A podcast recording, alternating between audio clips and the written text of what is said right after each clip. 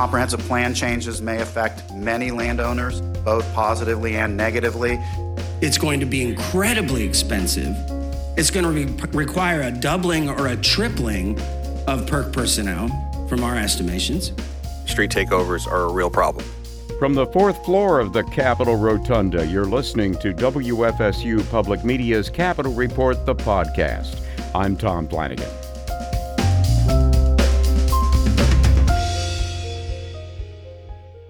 Funding for Capital Report is provided by the following a grant from the law firm of Searcy, Denny, Scarola, Barnhart, and Shipley, supporting public radio and taking time to care. On the web at searcylaw.com. This is Capital Report, the podcast. I'm Tom Flanagan. Among today's capital action, another preemption bill is moving in the Florida legislature. As Margie Menzel explains, this one adds to the restraints on local ordinances that were approved last year. Under the new law, businesses can sue local governments over ordinances that hurt their bottom line. And local governments can't enforce those rules while they're being challenged in court. Businesses can challenge ordinances that have been overruled by the state, a process known as preemption and plaintiffs who win their cases can receive up to $50,000 for attorney fees and costs.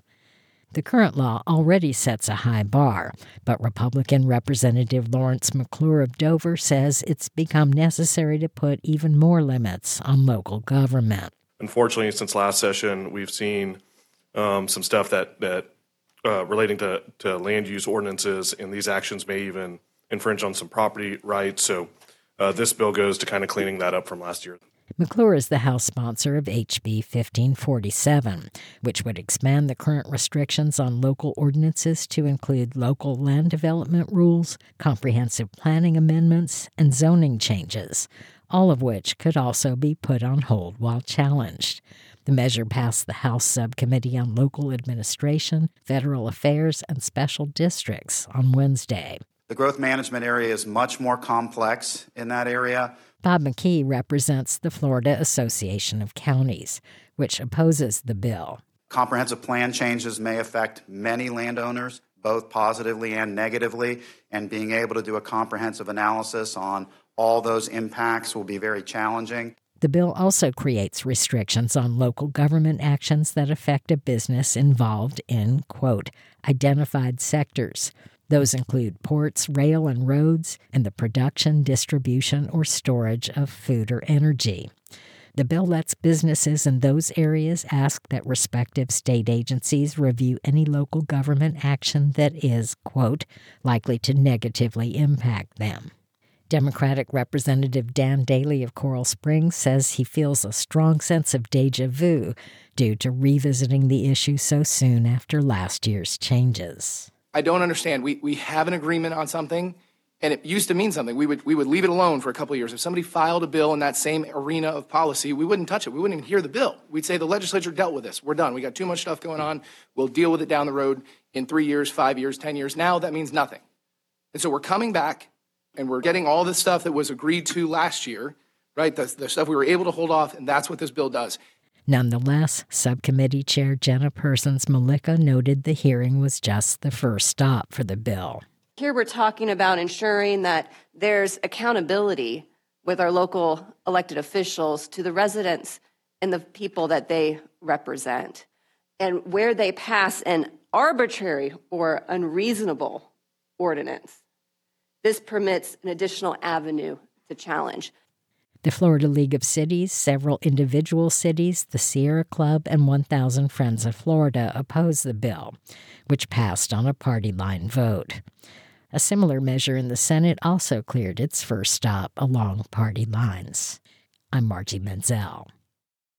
Public employee union members could soon be required to submit membership forms to the state. We get that story from Tristan Wood. The proposal is a follow up to last year's bill that banned public employee unions from deducting dues from member paychecks. This year's bill would require public union members to submit a membership form to Florida's Public Employee Relations Commission, or PERC. Failure to do so could have drastic consequences for a union. If 40% of a workplace doesn't send in the form or pay dues, its union could be shut down. Unions currently maintain their own membership information. The Florida Education Association is an example of a public union. Its representative, Stephanie Kunkel, says her union needs to collect more information from members than what will be on the state form they would have to launch a two form membership process if the bill is passed. And so we believe that every union should just have the right to do their own membership form rather than having to universally come up with one form that doesn't meet the needs of every union in the state of Florida. AFL CIO lobbyist Rich Templin believes the state run PERC office is ill equipped to tackle the task of monitoring all union membership in the state. Right now, the system is incredibly complicated. It's going to be incredibly expensive it's going to re- require a doubling or a tripling of PERC personnel from our estimations. But Spring Hill Republican Senator Blase Ingoglia pushed back on union concerns. He says unions will need to conform to the state standards. If the teachers union has a separate form, they're going to have to use a standard form that's going to be prescribed by PERC and then um, done by rule because that creates the uniformity that PERC needs in order to process all this stuff as efficiently as quickly as possible. Not every public union will be subject to the reporting requirement. Law enforcement, firefighter, and other first responder union types are exempt from the bill. I'm Tristan Wood. A bill designed to hit the brakes on illegal street racing is accelerating in the Florida Senate as lawmakers drive for stricter penalties for repeat offenders. Adrian Andrews has the latest. Over the years in Florida, young drivers have participated in what they call street takeovers, where live participants and viewers on social media praise drag racing, stunt driving, and burnouts on public roads. But a new bill filed by Hollywood Democratic Senator Jason Pizzo aims to put an end to the illegal activity once and for all. People are getting uh, seriously injured, and it's a very coordinated and organized scheme. It has resulted in deaths in my district and entire cities, including the one I live in. After a spike in street racing citations in 2022, the Florida legislature implemented new laws to help curb the dangerous activity. But Pizzo says that wasn't enough to get the mostly young perpetrators to stop. He wants the state to enforce stricter penalties by making street takeovers a felony instead of just a misdemeanor. They're not going to be deterred by the monetary effect. Very often they're using stolen vehicles, uh, so they're really not concerned about seizure or forfeiture uh, but that the subsequent conviction will, will result in a revocation of their driver's license. Pizzo's bill defines a coordinated street takeover as a group of 10 or more vehicles acting together to pull off stunts and other illegal behavior on roadways. He says when drivers do this, it's dangerous, and not just for the drivers on the road. The takeovers block emergency vehicles from moving freely on the roadways. Under Pizzo's proposal, violators would face fines of up to $7,500 and could lose their license for at least a year. The measure also applies to spectators. They'll be forced to pay a $400 fine, a huge jump for what's currently a $65 traffic infraction. Pizzo believes once the word gets out on social media about his legislation, offenders will be deterred. Word will get out that you can no longer get together on WhatsApp or Instagram or Snapchat, that you should not be showing up. Uh, word gets out to these kids that you can't do this anymore. A similar measure is working through the House. I'm Adrian Andrews. A proposed ban on drivers cruising in left lanes of highways is ready to be heard by the full Florida Senate. The legislation unanimously passed its final committee stop today. The bill would apply to drivers on highways with at least two lanes in the same direction and speed limits of 65 miles per hour or higher. It'd prevent them from using left lanes unless they're passing and could help curb motorists using right lanes to get around left lane drivers. Senate bill sponsor Keith Perry says Florida's roads are very busy, and his goal is to prevent people from using the right lane to pass slower traffic. This violation is a non criminal traffic infraction. And uh, the reason for this bill is in 2024, we have over 18 million licensed drivers in the state of Florida. The bill would set fines up to $158 for using left lanes unless drivers are attempting to pass other motorists. An identical House bill is also ready for consideration by the full chamber.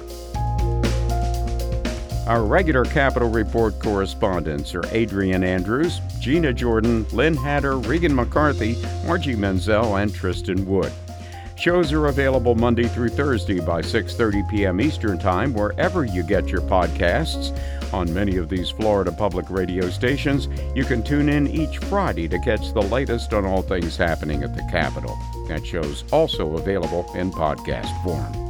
Technical assistance comes from Taylor Cox, and I'm Tom Flanagan. This is Capital Report, the podcast from WFSU Public Media. Funding for Capital Report is provided by the following a grant from the law firm of Searcy, Denny, Scarola, Barnhart, and Shipley, supporting public radio and taking time to care. On the web at searcylaw.com. Capitol Report is a production of WFSU Public Media in Tallahassee.